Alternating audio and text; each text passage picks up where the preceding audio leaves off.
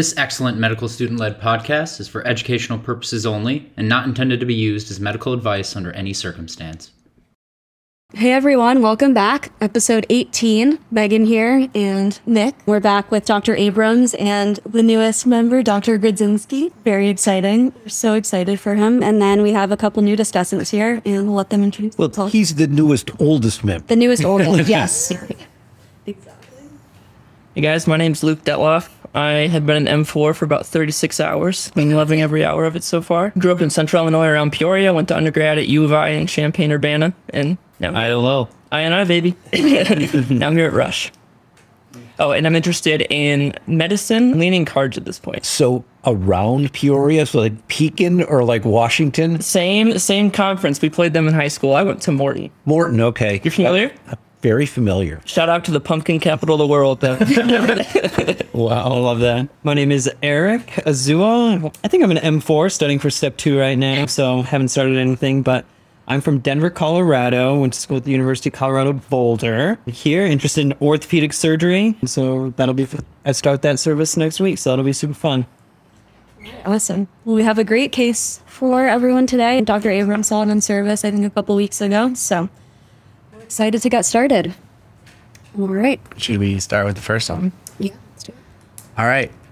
So, our first aliquot of information here is our patient. He's a 72 year old male presenting with several weeks of abdominal pain and distension. Symptoms are relatively constant, though seem to be progressively worsening, and has not had any exacerbating or alleviating factors. So, we usually like to start this out pretty broad. So, just basically given this very limited inf- amount of information here, what comes to mind? What, what are you starting to think about? when we have this this male here with pain and distension. I guess the first thing that jumps into my head is some sort of obstruction somewhere. So it seems to be progressing pretty slowly. The the distension kind of points to that for me. I'm wondering if it could be like some sort of SBO picture or an ileus or something that things aren't moving through the way they should be. Yeah, for me, what kind of stood out, like abdominal pain, some distension, wondering if the distension could be due to fluid, some ascites maybe, some abdominal pain, maybe, you know, like a little bit of a liver pathology be constant going on. So that was the first thing that jumped into my head. I think you guys are right on the money there. So you have pain and distension. I feel like it's always helpful to not anchor on one, but maybe like focus a little bit more towards one. And I think that the differential for abdominal pain is huge. There's a ton of organs in there. It could be the lungs, it could be anything in the GI tract. If it's a female, you could also worry about like a lot of GU pathology. Even men, like torsion sometimes presents with abdominal pain. But focusing on the distension, which you guys both kind of alluded to, a really good way to start because the differential for that or at least like the framework for thinking about it is a little I don't know, I guess like more structured in my mind. So kind of the one or one way that I like to like break it up is like is it solid, is it liquid, is it gas, or is it just like something else? I think that's a good way to start. So solid wise, like is this just adipose tis- tissue? Like COVID times, you know, not getting out as much, eating a little bit more. Like that could, you know, that could be something that's going on. If this is a woman, is it pregnancy? Always something you don't want to miss. And then like all the organs in there is something like, is it the liver? Is it the spleen? Is there some other like malignancy that's kind of taking up space? Liquid, you brought up the ascites, which is really good. And then you brought up like ileus or obstruction. So that's more of like a gas and that can cause some sort of distension. And then for other things, like, is there some sort of weakness in the abdominal wall and you're getting like herniation of something through there? So just kind of a good framework to break it down. And yeah, do you, you guys have like any thoughts in terms of further questions you'd want to ask just just with what we know now to kind of help guide some of the, the things that Megan was was talking about? Yeah, to follow my obstruction train of thought, I don't know when the last time they pooped was. Is everything Yeah, still definitely. Are they having bowel movements? Any change to their the quality of their stool? In the first place, I definitely. Yeah. Yeah, go through my OPQRST, There we go. you know, kind of things. So, you know, was when did it start? Was there any inciting events that, you know, maybe started the abdominal pain, distension? Um, really says there's no exacerbating or alleviating factors, you know, see if this abdominal pain radiates anywhere, what the abdominal pain kind of feels like. Maybe Some of these questions. Yeah. Have nothing to add. You guys are great with all of that. Okay, so we'll move on to the second aliquot. So review systems wise, denies any hematemesis, melena, confusion, skin changes, recent illness, new medications, including over the counter medications. For his past medical history, alcohol use disorder, started drinking around age 20, stopped about two months ago. Unable to really quantify exactly how much, but just says a lot of whiskey and beer. Other medical problems are hypertension and type 2 diabetes. For his meds, just on metformin and lisinopril. Past surgical history, he had an appy two years ago, and then social history, alcohol use is above, and then no tobacco or illicit substance use. So, you guys kind of want to tackle what you're thinking with um, the new information that you have here? Yeah, well, you know, his history of alcohol use disorder obviously can, you know, a chronic issue that could lead to kind of the ascites that I was thinking about earlier. So that's kind of, you know, a temporal thing. But I don't want to be just like automatically default to that. And so, you know, the appendectomy two years ago also, you know, was, you know, talking about, you know, some obstruction could definitely, you know, put some, put that into perspective, some fibrous tissue scarring that can get things all clogged up. Yeah, with this new info, definitely ascites jumped on my differential quite a bit, but um, also with the abdominal pain and the alcohol use, I'm thinking of the pancreas thing, but as well. Also, could be like maybe kidney stones, something like that. Like there's a few other things that this brings into play.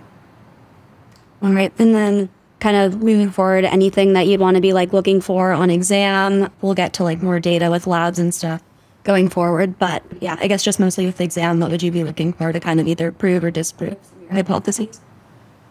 Maybe a lot of cirrhotic stigmata, spider angiomas, jaundice, dress, forgetting the other ones, but like hypogonadism, yeah, gynecomastia.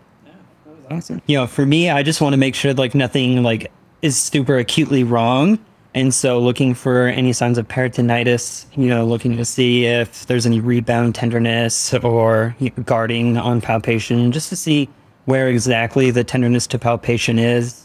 You know, is it something more just diffuse, isolated to right upper quadrant, epigastric pain, you know, maybe bilateral lower quadrants, and like that. I so like the the medicine person and the surgeon Yeah. getting that- getting the perspectives on this case. Yeah, I think that's great. All right. Should we move on to the next one? Anything to add, Nick? No, I think they pretty much covered it. Sounds good. All right, so moving on. So our next aliquot includes a little physical exam here. So the vitals, the blood pressure 129 over 78, heart rate 93, temperature 98.8, respiratory rate 18, height was 5 foot 3, weight 156 pounds. Constitutionally, the patient was awake and alert, cooperative, no apparent distress, and appeared stated. The eyes, pupils equal round, reactive to light. Um, Sclera was non-icteric, normocephalic, atraumatic, mucous membranes were moist. The neck exam was unremarkable. There was no palpable lymphadenopathy. The lungs were cre- were clear, no wheezing or crackles. Cardiac exam had a regular rate and rhythm with no murmurs, normal S1 and S2. The abdomen was distended. It was non-tender to palpation. However, there was a positive fluid wave, but no uh, masses were palpated. In uh, for musculoskeletal, there was no lower extremity edema. Neurologic exam was normal. Um, notably, there was no asterixis. And the skin, there was no palmar erythema and no um, spider angioma. So definitely some some pertinent positives and pertinent negatives here in the physical exam. We like to say, you know, sometimes it's super helpful, and sometimes it's really frustrating and not helpful. So yeah, does does anything here stand out to you in particular? Does does anything, you know, is there any information that we're lacking here? Or so yeah, we can take any of you guys for a shot at that. I was gonna say there's a lot of pertinent negatives Yeah. that are here right now. Really, the only thing I saw that really stuck out in my mind was the fluid wave, which you know we kind of know, but it is you know kind of better to tell that this is more of you know a fluid etiology rather than one of the gas or solid masses that you mentioned earlier, Megan. So that you know can put us uh, you know in a certain direction, but man, I think I was you know hoping for some spider angioma. Yeah, one of the things I like about what Eric did last time was trying to figure out if there's like an acute issue that we need to really intervene on urgently, and I'm reassured by the vitals. Um, I mean, we couldn't rule out SBP with no without like further imaging except for the fact that they're afebrile makes me feel a lot better. Yeah, again, the distension, the fluid waves, pretty much all that we have to go off of here. But I think we can devise some next steps based on that. What are your thoughts, you know, with the ascites, but without any of like the stigmata that you think of for cirrhosis? How do you guys kind of piece those things together? Yeah, I mean, I want to get some fluid and look at it. and kind of see what that can tell me. Like, give me more information. Yeah. I'm Yeah, I guess what kinds of things would you be looking for getting some fluid? Or like what questions do you think that that would kind of help you answer? Kind of narrow things down? Yeah. Well, as far as the etiology of the ascites, I mean, I'd want to measure a SAAG to figure out if portal portal hypertension is at the root of this. If there's like a malignancy or something that could be going on that would in- increase the permeability and kind of let the, the fluid kind of extravasate out that way. And so I think that'd be a helpful thing to, to look at. Also, like cytology, gram stain culture. So does this rule out cirrhosis for you, or do you think it just makes it less likely? Where does it kind of put it on your differential? You know, I think, you know, it's still something we could consider, but for me, it's a little lower now. You know, I loved, Luke brought up the, the SAAG measurement. Speaking about like portal hypertension, I'm kind of reassured because, you know, there's, I, at least right now, we would probably have to do some more digging on the exam, like EGD to see if, you know there's the esophageal varices, uh, the periumbilical what is the? Evacuating. It's called. So kind of reassured by that, but yeah, there might be something else mysterious going on. Uh, the other thing is like you know if this were you know a female, maybe of you know kind of lesser age. The other thing I would be thinking of was like a follicular rupture or something. Obviously not in this situation, Yeah. but it's like what are some of these insidious causes of you know just fluid in your abdomen? Yeah, that's a really good thought. Um, just gonna throw a little EBM in here to spice things up a little bit, but I think that it's really important, especially with a lot of the physical exam findings, just to know exactly like how helpful they are in ruling in versus ruling out a lot of the pathology. So I learned that in terms of something like a negative likely ratio, negative likelihood ratio for cirrhosis, there's basically nothing that has a negative likelihood ratio greater than. So basically, like no pertinent negatives can say for sure this is not cirrhosis, which was interesting. On the other hand, there are a lot of things that do have a pretty high positive likelihood ratio. Caput medusae is like a 9.5. This is pretty high, 6.6, um, which we see here. And then testicular atrophy and spider angiomata are two others that are pretty high. So shout out to symptoms to diagnosis, but I think that it's definitely helpful because we learn all the ex- exam findings, and that's kind of like the first step in knowing what they are and what they're associated with. But then moving forward and being like, okay, I don't see these. How does this kind of you know affect my decision makings? I think I think that just to like kind of jump off that, I think it's super relevant because sometimes physical exam is so overwhelming with like all the things that you can like look for, right? So just knowing how useful a particular exam finding is, especially when you're crunched for time or or you just really kind of need that clue. So just I like knowing these likelihood ratios. Like I know that one of my rotations, someone told me that like JVD is extremely, extremely specific for some kind of of cardiac or heart failure, right? But like there's so many, you know, lower extremity edema is also a sign of heart failure and and there's a lot, you know, crackles, but those are, you know, less specific. So maybe look knowing which exam findings are more specific to diseases is like super helpful. So sometimes I guess the EBM stuff can be like overwhelming, but then when it really can like help you knowing that data, it's it's it's pretty cool. So I think that it's like definitely relevant to, to know some of those.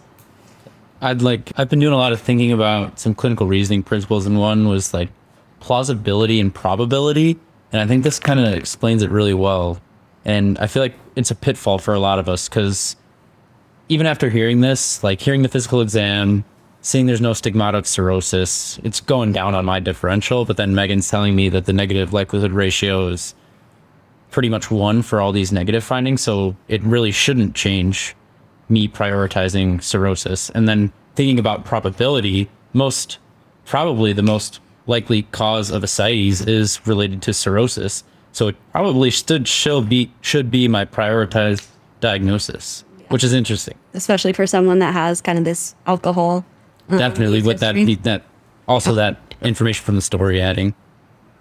Although you do have to think about other causes of whatever, maybe, because we don't really don't know what this is. I mean, we use words, fluid wave. I, I don't know what that means. It means that somebody shook somebody's belly and it seemed to move a certain way. Maybe this is just a really full bladder. That's right. and but there are other, you know, listen, people with heart failure get bellies full of fluid. There's other things that that fill you up with fluid besides besides liver failure, and which you mentioned already. So I mean, so that that is right, and it goes back a little bit to what what Kevin was just talking about this this plausibility, probability thing. The other piece of it is, you know, my own feeling is yes, we assign probabilities to things, but you always have to think about what happens if you're wrong, right? So we anchor on the thing we think is most right, but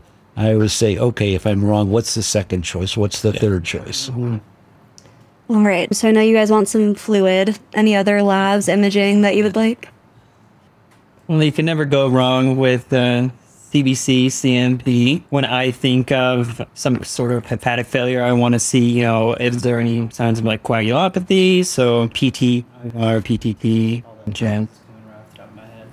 Would you image? I mean, I would do an ultrasound guided paracentesis, put the ultrasound probe on there, and if there's you know, C, so that you can take. I mean, I don't, I don't think at this point I feel that kind of is sufficient. Agree with all the labs Eric said. Definitely want to see those liver enzymes, evaluate liver function, like albumin, protein, things like that. One of the coags that you mentioned. Well, I think we have most, if not all of those things for you. All right. BMP wise, so we have a sodium. Can you guys see that? Of sodium 138, potassium 3.7, chloride 102, bicarb 27, BUN 9, creatinine 0.73, glucose 178, total protein of 7.1 with an albumin of 3, calcium 8.7, T-bili is 0.3, alk phos 133, AST and ALT 17 and 11 respectively. And then for the CBC, we got a white blood cell count of 7.7, red blood cell count of 4.8, hemoglobin of 12, hematocrit of 37.1, platelet count of 362, and then a PT-INR of 1.08. And then they did get some imaging, and so they got a CT abdomen pelvis with contrast, which showed a cirrhotic liver morphology with sequelae of portal hypertension, including gastrosplenic varices and large volume abdom- abdominopelvic ascites, a loculated cystic lesion measuring up to 13.6 centimeters in the left lower quadrant and extending into the pelvis. This lesion abuts both the sigmoid colon and the posterior aspect of the urinary bladder, uncomplicated col- colonic diverticulosis, and cholelithiasis. So a lot going on here. I'd say let's start with the labs and let's start with the let's start with the BMP first because if we just throw it all out there, I think things are gonna get messy. So BMP. What are your guys' thoughts? Is this what you expected? I was hoping for some more um, liver enzyme abnormalities, but we can work with this. Um, the elevated alk phos. Maybe there's some sort of cholestatic picture going on here, but we can't rule out bone pathology either. Low albumin, maybe the liver synthetic function is struggling a little bit, but the INR is normal, and so that kind of goes against that. Pretty normal. Yeah, pretty normal. You know, the the bilirubin is normal, which is also you know, kind of like you know somewhat reassuring. And then we said that the calcium was a little low at 8.7. Immediately when I'm on my clinical vignettes and I think of abdominal pain, low calcium, I'm like, oh, pancreatitis. Obviously, you know, so much more going on in this case, but I'm still like, you know, what's going on with the calcium right now? But yeah, other than that. And then I might butcher this off the top of my head, but trying to adjust that calcium for the albumin level. Ah, so, uh, there we go. so what is it? For every point it is below four, the albumin, you have to add 0.2? I think it's 0.0. Went something. yeah. Step out of the patient's room at this point. So yeah, very good point with adjusting the calcium for albumin and assume this is not an adjusted one. All right, and then CBC wise, I know you guys talked about the PT, uh, PTINR already, but CBC wise, what do you think? Hemoglobin is a little low, but it's not like low to the point where I'm concerned about you know, like transfusions or that I'm worried that this person has esophageal varices that are hemorrhaging. Yeah, I, I usually see like a 12 hemoglobin and I'm just, eh, it's not too bad. But I guess that's in a, like a biased hospital standpoint. So I'm not super impressed with it. No, I agree with Eric. I think with the physical exam, them being not peritonitic and then no white blood cell count, infections moving lower on my differential now. And so, like Eric said, that's something we definitely needed to be keeping an eye out for uh, when this patient first presented. So that's about all I took from it. And platelet wise, what do you guys think about that? I know you're talking about liver disease a little bit. Anything you're looking for the platelets, or do we not care about the platelets? Well, I mean, off the top of my head, I know platelets can be an acute phase reactant, so maybe no acute inflammation or things like that going on. There's says no liver, right? Everything seems. yeah, so maybe I speaking towards the liver synthetic fun- function being intact, and then I mean, liver and spleen are very like interrelated. There's maybe no splenic sequestration or anything happening here with with with abdominal distension, maybe that's something you could be considering. And so since the platelets are normal, maybe that moves lower on the differential, but wasn't too high on mine to begin with. Yeah, no, exactly what you said, kind of about the splenic like sequestration. That was kind of like my big thing there. You know, if we're looking for signs of bleeding with a normal platelet count, but this person's like BUN super high or something because of, you know, some like hepatic encephalopathy picture that could be accounted for. But no, every like everything looks good in terms of the platelets in this case. Right. So now we have the CT that shows the cirrhotic liver morphology with the sequelae of portal hypertension with these varices and the ascites. So just kind of taking a step back because, you know, first thing, this guy comes in with distension. We're like, all right, maybe ascites is the cirrhosis. We're not sure.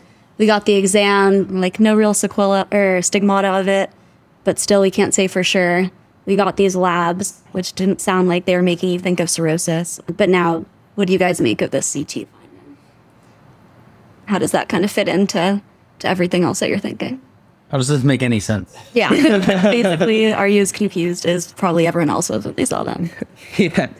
You know, it's uh, doesn't make sense. You know, starting from the, starting from the you know the bottom. If I'm gonna you know actually just like work up and you know from simplest first. So Yeah. this person has cholelithiasis. there are some stones in the gallbladder, but you know you know the T bili is not elevated or anything like that. AST, A- ALT, those are the 17 and 11 respectively. Probably the lowest I've seen it. So you know I'm not worried about the obstruction, which is good. Uncomplicated colonic diverticulosis. I'm glad it says the word uncomplicated in there. You know, kind of Thank you, radiology. yeah, absolutely. You know, I'm less so concerned about like an acute diverticulosis or or diverticulitis, excuse me, and like worrying about you know any abscesses or anything going on there. You know, there's two more that I'm gonna let Luke hit. Seriously. I appreciate you taking the. So, I mean, yeah, starting from the top, the cirrhotic liver doesn't make a ton of sense with not much evidence of it other than the ascites and the normal liver, liver enzymes. I don't quite know what to make that at this point. Um, but with those varices, I want to be mindful of a bleed. And um, this this cystic lesion is really interesting. 13.6 centimeters is pretty large. It's loculated, so it seems like it's getting kind of complex and butting up against the the GI tract. There could be some like mass effect stuff playing into this here, if, like a like a functional constipation type thing. And so, yeah, it's just definitely interesting. I don't know if I expected that. Yeah, you know, I feel like you know you have some unexpected mass that itself can be a little leaky. I don't exactly know what it is right now, but I feel like when I hear masses, like there'd be a little leakage there. So maybe that's something you could look into. Definitely, again, if it's holding enough volume to to leak. Yeah. Also, shout out to Eric for getting the ascites just right off the bat when the patient walked through the door. this guy's ready for step two. yeah, I think you guys are doing awesome. I mean, I think everyone in this situation where they see this CT finding and then trying to kind of piece it together with like the labs and the exam, it definitely is confusing.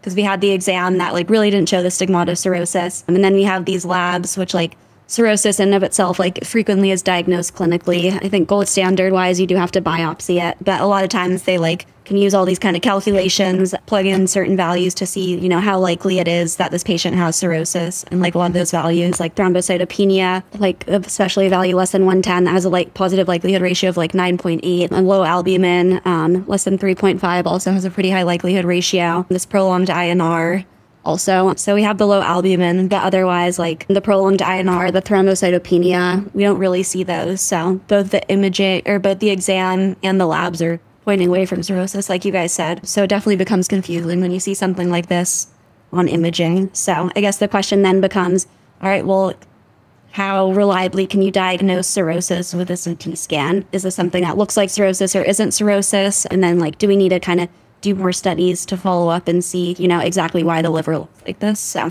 it's definitely a good place to take a step back and be like, we got a lot of pieces of the puzzle here that like don't seem to be perfectly fitting together. And then, you know, kind of looking at the tests that you've ordered, seeing how helpful they are in distinguishing one thing from another and moving forward from there. I- I think the big question you guys have to think about is whether you believe in Occam's razor because in here. And that is, particularly with the CT scan, and I'll skip three and four right now, but are one and two related or are one and two separate?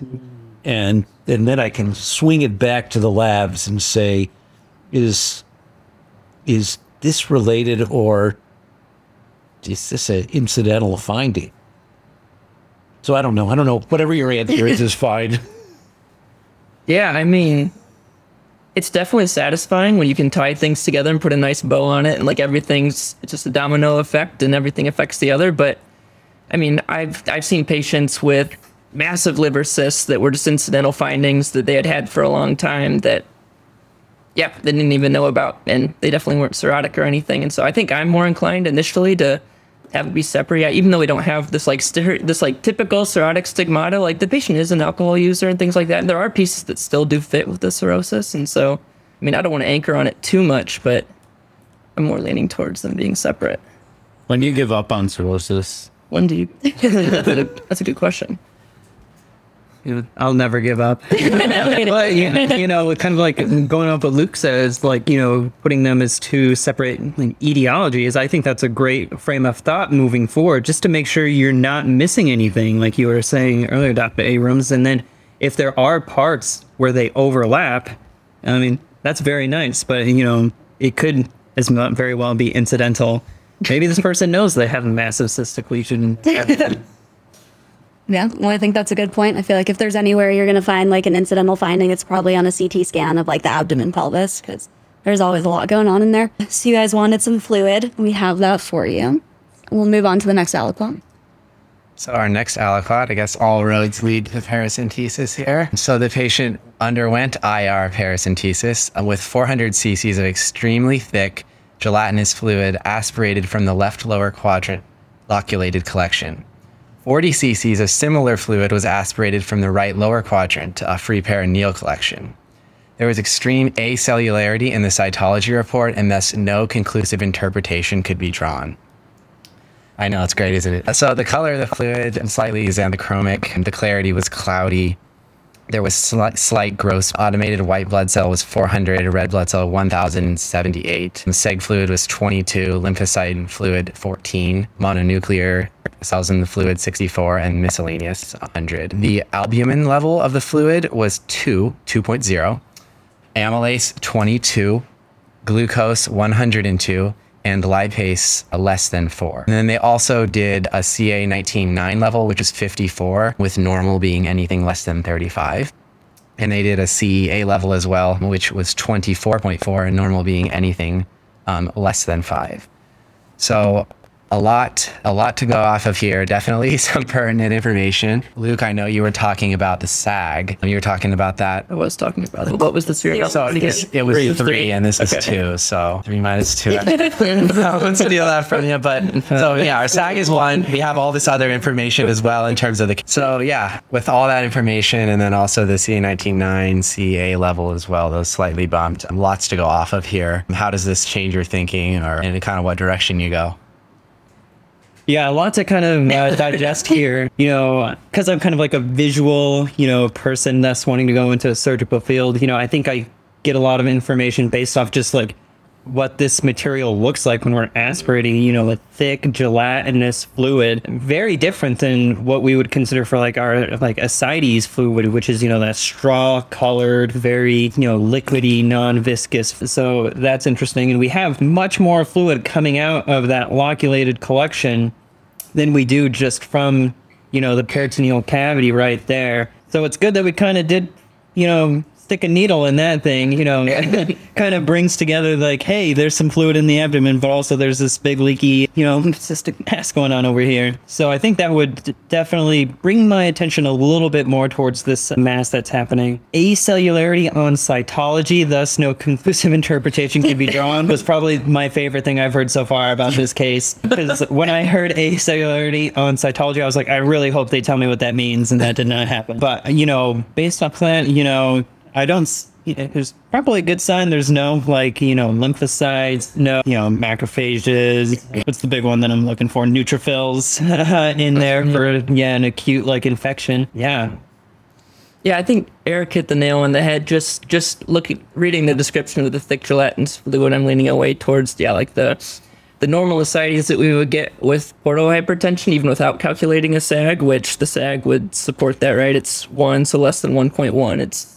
pointing away towards portal hypertension. And yeah, less than 250 neutrophils, so that's good as well. Yeah, one of the things that popped into my head while I was reading this is like a like a chylous ascites, which I know you can see in the case of the lymphoma, but I would be guessing that we would see lymphocytes in the fluid if that were the case. That was in the large group of random facts that I memorized for step one, and for some reason it's still in there. I don't know. And yeah, with the acell- acellularity in the cytology report, I was like, maybe there's a malignancy or something going on that's causing this. But yeah, then we have these positive CA19-9 and positive CEA, so How do some of the enzyme findings help your differential? You know, I'm looking at the the lipase, like in particular, less than four.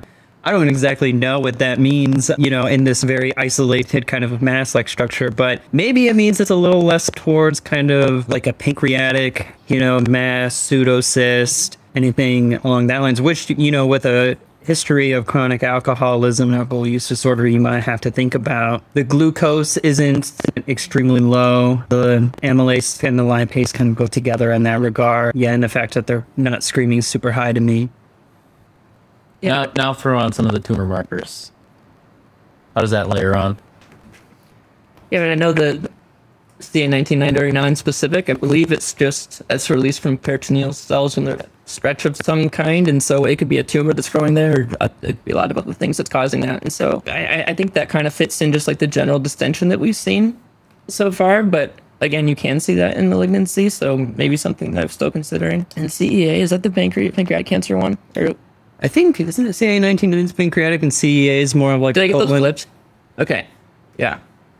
Yeah, but it, exactly to what you said, you know, I they don't seem to be remarkably high for me. Maybe the CEA of 24.4 a little bit if it's almost less than 5, but like you said they're so non-specific that Mhm. you know, I would need much more than just those values to remotely diagnose anything. I love you're highlighting the non-specificity of them and noting them, keeping them in mind, but not giving them. Oh, this value came back positive. Let's just shoot our attention that way. So it's very good. So I do have to go back to Occam's razor to and, and see if you guys, what you guys think now. Yeah. Yeah, I might be on board now. they, they're starting to seem a little bit more related to me with the yeah with the description of the the ascitic fluid being consistent with what I would imagine would be in a complex cyst. Yeah, definitely. You know, I think it's still, you know, good to move forward and kind of like consider them maybe as slightly different etiologies, right? Because we still have cirrhosis for some, or uh, not cirrhosis, right? But the liver looks scarred, and that at this point, right, you know, could be our incidental finding. We were like, oh, maybe the cystic mass is incidental, and it's funny how that kind of just shifts. Now we're like, yeah, whatever. His liver's kind of scarred, but what's this mass? But I think we should probably still consider them, you know, both at this point. But my attention does travel a little bit more towards this cystic heat thing going on. Awesome. So I guess before we move on, now is probably a good time to just review the SAAG. I know we, we talked about it, but for me, as a third year medical student and now still a fourth year medical student, it's kind of a confusing topic sometimes. So just for our listeners, it's essentially we're taking the, the serum albumin level um, and the albumin level in the uh, peritoneal fluid. And we're taking so serum albumin minus peritoneal fluid albumin, and that's going to give us a number, which we're going to call, which we're going to call our SAAG or our serum albumin ascites gradient. And so we can use this number in order to kind of differentiate the cause of um, the peritoneal fluid or ascites. So generally speaking, the SAAG, a SAAG of greater than 1.1 is suggestive of some something due to portal hypertension. And I always kind of, at least for me, I always associated portal hypertension and cirrhosis is kind of the same thing, but cirrhosis is only one cause of portal hypertension. So you can think of things that are kind of upstream of the liver or I guess closer to the heart, post sinusoidal. So this is like heart failure or like valve disease, um, Budd-Chiari syndrome, where you get uh, clots that are post sinusoidal. Then you can think of something that's intrahepatic. In our case, cirrhosis being one of them, but portal fibrosis are, a ton of different like intrahepatic liver pathologies and then prehepatic as well. So like a portal vein thrombosis or some kind of mass effect and causing portal hypertension. So those are usually when it's greater than 1.1 and then less than 1.1 we're thinking of something that's not due to portal hypertension. So Megan, if you if you wanted to maybe talk about some of those causes as well since I feel like I'm talking a lot, but You're but doing great. yeah, the uh, but yeah, I, I I always thought that this was kind of when you have a lab value that can help different differential diagnosis, it helps simplify things when things can be really confusing. So that's why I like this. Yeah, no, I totally agree with everything you said. And I think that when everyone gets the SAAG back, they're just kind of hoping it's going to be greater than 1.1. that makes it easy. It's portal hypertension and it's most likely cirrhosis. So now we're kind of in that weird category where it's less than 1.1, although it is pretty borderline. So I'm not sure like kind of how definitively you can rule in or rule out portal hypertension based on that. But for the sake of discussion, we're talking about things that are less than 1.1. And so you guys talked about cancer, so malignancy is a big one. And I kind of like to think just like about anything that's going to like induce inflammation because if it's less than 1.1, it means that the ascitic fluid's a lot more similar to the serum fluid than it would be in portal hypertension. So anything that's going to cause inflammation and like make those capillaries, lymphatics leaky is just kind of like a good framework to think about it. So infection, always autoimmune disease, TB can do literally everything. So that's something, yeah, the autoimmune conditions. An interesting one is nephrotic syndrome, um, which doesn't make a whole lot of sense. I feel like if you really think about it, because that's like a low albumin state, which you think would just cause more of like the fluid to leak out without the albumin. But I think the thought process is that the albumin's just kind of like so low at baseline with that that you see kind of like this weird paradoxic low SAAG. But yeah, those are kind of like the big buckets. And then I think this is, I don't know, like I feel like so much of medicine is kind of getting to this point where you're like, all right, I have something that I'm not super familiar with. Like, let me do a search. Let me see what I can kind of come up with that has like a low SAAG ascites and then which of these things really fit with my patients. I think you guys did a great job, especially just like from the start talking about the fact that this is like gelatinous fluid. Like I remember on my county rotation for IM, we were doing a lot of, you know, changing like the peritoneal um, catheter buckets. And so yeah, I saw a lot of a lot of ascites fluid, and none of it looked gelatinous. So, you know, we don't have to be like GI experts here, but just knowing that that finding is pretty abnormal, and so we're probably not dealing with something that we see every day. I think you guys are doing great. So, we will move on to the next aliquot. Okay. So, a colonoscopy was performed and was normal. Hepatology recommended a transjugular liver biopsy. The pathology revealed portal and periportal fibrosis, not concerning for cirrhosis. Um, the patient underwent peritoneal biopsy with removal of 4.5 liters of mucinous ascites. Pathology revealed extravasated acellular mucin, but had no evidence for malignancy. So, I guess we can start from the top. Normal colonoscopy. Were you guys worried about? I know we had those tumor markers. How worried were you for some sort of like colon and pathology? Well, I was hoping you were going to ask, what do you want to do next? I had colonoscopy written down, but now, now you stole my thunder, and I don't know what to do with this normal colonoscopy. Uh, well, you can still say what were you hoping to find on the I mean, yeah, when there's a liver mass, I'm concerned. It's the most common place for mets from the colon to um, end up. So, always something I'm considering primary colon cancer when dealing with liver. So, the normal colonoscopy will, will lower that for me. Yeah, that'd be something to put a bow tie on it. Kind of, you have the mass, and then you have mets Yeah. causing, you know, some kind of cirrhosis or liver pathology. Absolutely. CEA being a little elevated.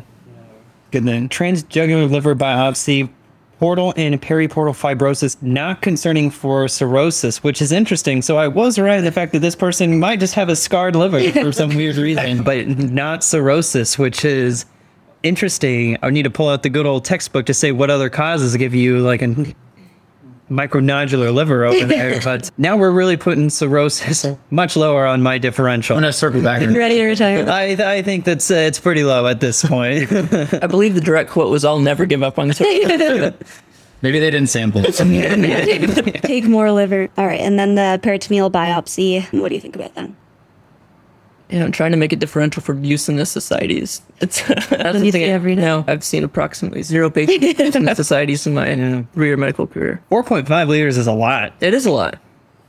Quite a amount. The only time I've heard of mucinous ascites is maybe like with uh, like a Krukenberg tumor when Mm. you have like a bilateral like you know ovarian like malignancy. I think, but other than that, which is not happening in this case, I I have no idea. You, you you did previously mention a possible source for the mucinous fluid when you were talking about that mass. Yeah. Yeah, why is this mass so mucousy? and what, what does it mean when they say no evidence for malignancy? Good questions. Yeah.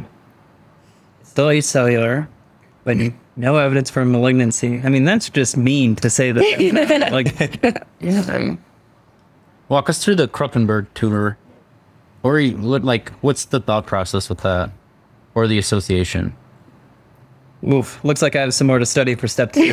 I I really just remember that you know you can have this like bilateral ovarian like epithelial tumor that for some reason just causes lots and lots of mucus to Yeah, that is what it be deposited. Yeah. Isn't there some sort of gastric malignancies associated with mucinous tumors? you, know, like the signet ring cells. It is the cobwebs are coming off the nipple material again, but I think there is a connection there. I mean I don't have much other evidence to support that, but I mean, I love where your guys' heads are at. I think that you're doing such a good job just kind of working through every little piece of information. And obviously, you know, us presenting this case to you now doesn't really like signify what happens in real time. And you guys are both so good about being like, all right, I know that this still doesn't make a whole lot of sense. Like, we have this fibrosis, but it's not cirrhosis. What looks like cirrhosis, but isn't cirrhosis. Like, I feel like not a lot of people have just like a great differential for that off the top of their head. But you're like, okay, well, I need to see what does because obviously something's not adding up here. So, and then the way you guys are also talking through, you're like, all right, I know one malignancy can do this. Is there a chance that other malignancies can do this? And so I think that your thought process is great. We have one more aliquot for you before the final diagnosis will be, unless anyone else has anything to add. I guess the only thing I'll say is think about the reasons they do peritoneal biopsies. Yeah. And you don't have to know the answers. One thing for sure is tuberculosis, which was sort of the classic reason to do peritoneal biopsies. Certainly, people can have peritoneal tumors that that do it, but but you got one of you guys mentioned that TB before, so this is a it, clearly at least one thing is it's a rule out TB procedure. And then, if I'm not mistaken, like given the correct exposure history, you could be thinking about uh, asbestos exposure. Yeah, if you have mesothelioma is what you were getting at, which is I said that would be a peritoneal tumor that you would think about. But yeah, no, this is a really tough case, and I think you guys are handling it. You guys are it. really- It's definitely not something that's seen every day. Hey, day. don't take me sweating right now. Yeah. All right. Well, we will move on to our last aliquot before you guys can kind of take a shot at your final diagnosis. So, outside hospital records were obtained by the M3 from the patient's appendectomy, which was two years prior. By the way, shout out here to M3s. done a lot of that. Behind the scenes dirty work they do, getting those outside hospital records. And so the patho- the pathology report from this appendectomy showed low grade appendiceal mucinous neoplasm with acute perforated appendicitis. Um, the margins appeared clear. So that is kind of our last little tidbit of, of information. And so, yeah, I guess knowing this, knowing going back into the records, putting all this together, thoughts? well I hadn't thought about the appendix in an hour, or so that one is. yeah. When I first read the case, totally glossed over the appendectomy, and then after getting to the end and then going back, I'm like, wait, why the hell did this guy have an appendectomy at 72? so then it caught. I'm like, wow, I should have thought about this a little bit more, but totally just didn't register it. Any specific diagnosis coming to mind, or if not, that's totally fine. My appendiceal mucinous neoplasm differential isn't very high at the moment. but well, I guess what was nice at the time that the margins were clear, which was cool at the time. I don't know what what what that means when they get clear margins when you know they take it out. Does that mean you know could be associated somewhere else? Is there like a different site where this is also happening? Is it you know, back where the appendix is taken out and they really didn't get clear margins? Yeah, and uh, again, with Eric, my appendiceal mucinous neoplasm differential is lacking, but the fact that it perforated and he's having symptoms now later on, whatever was going on, I'm I'm guessing it probably seeded in the peritoneum, and that's kind of where we're seeing the ascites come from. So I'm going straight up to up to date to brush up on my appendiceal neoplasms, but generally, I kind of feel like that's the direction I'm headed. I'm glad you said that too, because that's like the reality of the situation is no one's gonna know. We need to consult like our resources to you know what you need, you know what you don't know, and you know where you need to go to figure it out. And I think that's perfect. Yeah, I think being able to like explain the pathophysiology is so much more important than being able to remember like the name of this specific diagnosis because that's something that you can easily you know look up if you have to. But you know, understanding exactly like okay, how does this appendiceal tumor relate to what's going on now is a lot more complicated. So. Yeah, I think you guys hit the nail on top on the head in terms of like the pathophys of everything that's going on. Anything else that you want to add before we reveal the final diagnosis? I'm ready for it. So, yeah, so if there's a name to this that you guys You'll I'm remember sure it. we'll Yeah. remember the second it comes up. And uh, so I'm going to ask you to dig through your whatever your step one or step two brains, and uh, and see if you remember the the the term that's associated. with this. It's only like a one in a million. Thank God it's a multiple choice test. So. If I give- I took step two two weeks ago and I've been actively forgetting everything that was on it. So Sorry. scary how fast do you forget. I've drawn blanks. All right, Shall we? we shall. All right, you can do the honors. Will. So the final diagnosis is pseudomyxoma peritonei, which I will say I don't think I would have gotten the either to say those words. So, but super interesting case. You guys essentially got the diagnosis, really. You literally said exactly what it was and even like what caused it. And so this was super interesting. I thought this was like a really cool learning case. Just kind of when I was going over it, I kind of knew bits and pieces about all this stuff, but I've never really put it together like this. And so now I feel like this is kind of one of those things where if it ever comes up in the future, it's going to make like a lot more sense instead of just reading it over and over. So yeah, super interesting. I think we got like got to learn a lot, different things along the way, kind of just taking that differential diagnosis from where we started and using all of our labs and imaging. So yeah, I thought it was super cool. Dr. Abrams, thank you for the case and you can Megan's going to teach us a little bit about the diagnosis, but definitely like I have to say a couple things. I don't So I left out some of the very confusing parts of it, which one of the confusing parts, I don't know, did you cut it out, Kevin?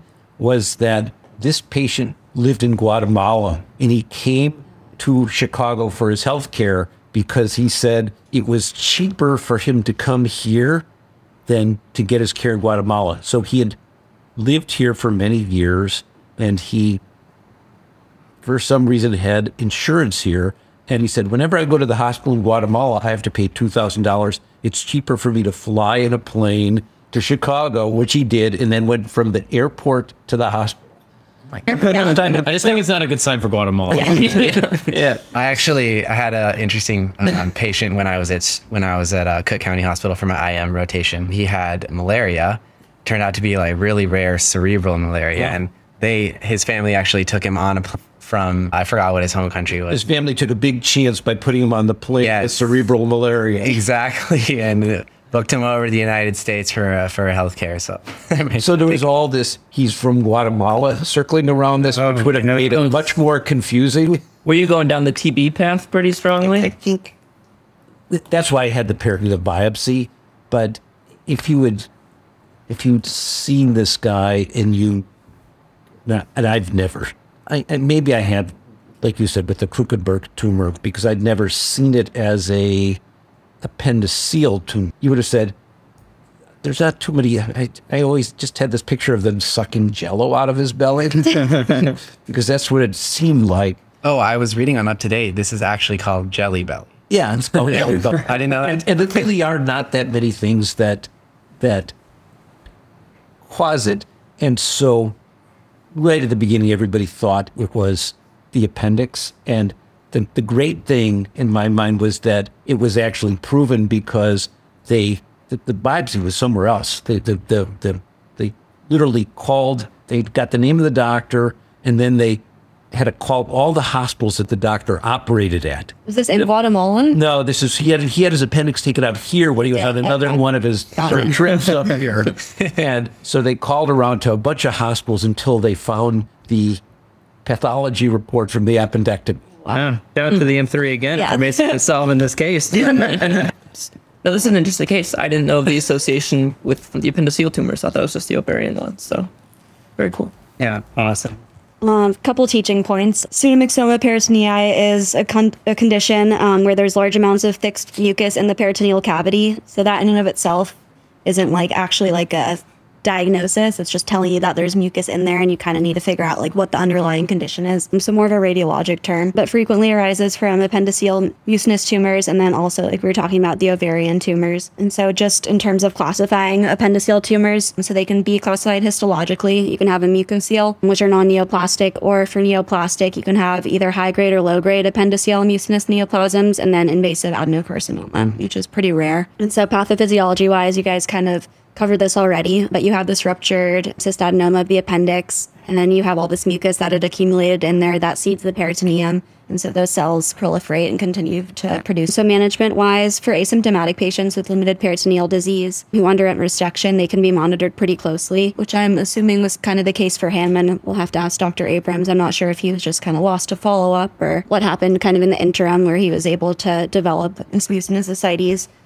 And then in terms of more aggressive treatment, so they do like intraperitoneal chemotherapy is kind of like the mainstay and aggressive cytoreduction. So they're kind of actually operating on the peritoneum to try to remove as much of it as they can and then using this intraperitoneal chemo with the goal of cure since you really don't spread outside of the peritoneum, but it does kind of like get deeper into the peritoneum that sometimes it's hard for the chemo to go, you know, as deep as it needs to to like fully kill all of the cancerous cells. But that's in malignant cases. And then just a little bit else because we were talking about you know, things that kind of mimic cirrhosis but aren't cirrhosis. So I also had to look into this because, like I said, not something that you see every day. So things like chronic Budd-Chiari syndrome, or basically anything that causes like, you know, chronic portal vein thrombosis can cause something that looks like cirrhosis but isn't. Pseudomyxoma peritonei is something that does cause it, obviously on the more rare side. And then you can see things like a breast cancer mets to the liver can actually look like cirrhosis, miliary mets, sarcoid can. So there's not a ton of things, but there definitely is kind of like a differential for cirrhosis mimics. I think that's all the Tishan points I have for today. Kevin, do you have anything to add? I just want to hear your guys' reflections on the case.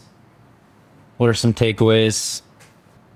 You know, I'm still wondering why does this guy's liver look the way it does? It- you know, it's it's funny that it had nothing to you know do uh, with the end results, but something I would probably you know monitor closely and you know just moving forward. But you know, I thought it was a lot of fun. Doctor, you know, Abrams did like a really good job of kind of like making sure that your differential is you know, still broad in certain areas, but also reining you down in other areas. So that was a you know great guiding voice. And Megan and I had the same when we were talking about this. We had the same thought is like, okay, we got the diagnosis, but then, you know, we can't tie all these things together. And, you know, this is severe enough to cause varices too. So it's definitely like, at least the, the, the liver aspect of it, doesn't like quite have that full explanation. So yeah, that's interesting that you thought the same thing because Megan and I were just talking about that too.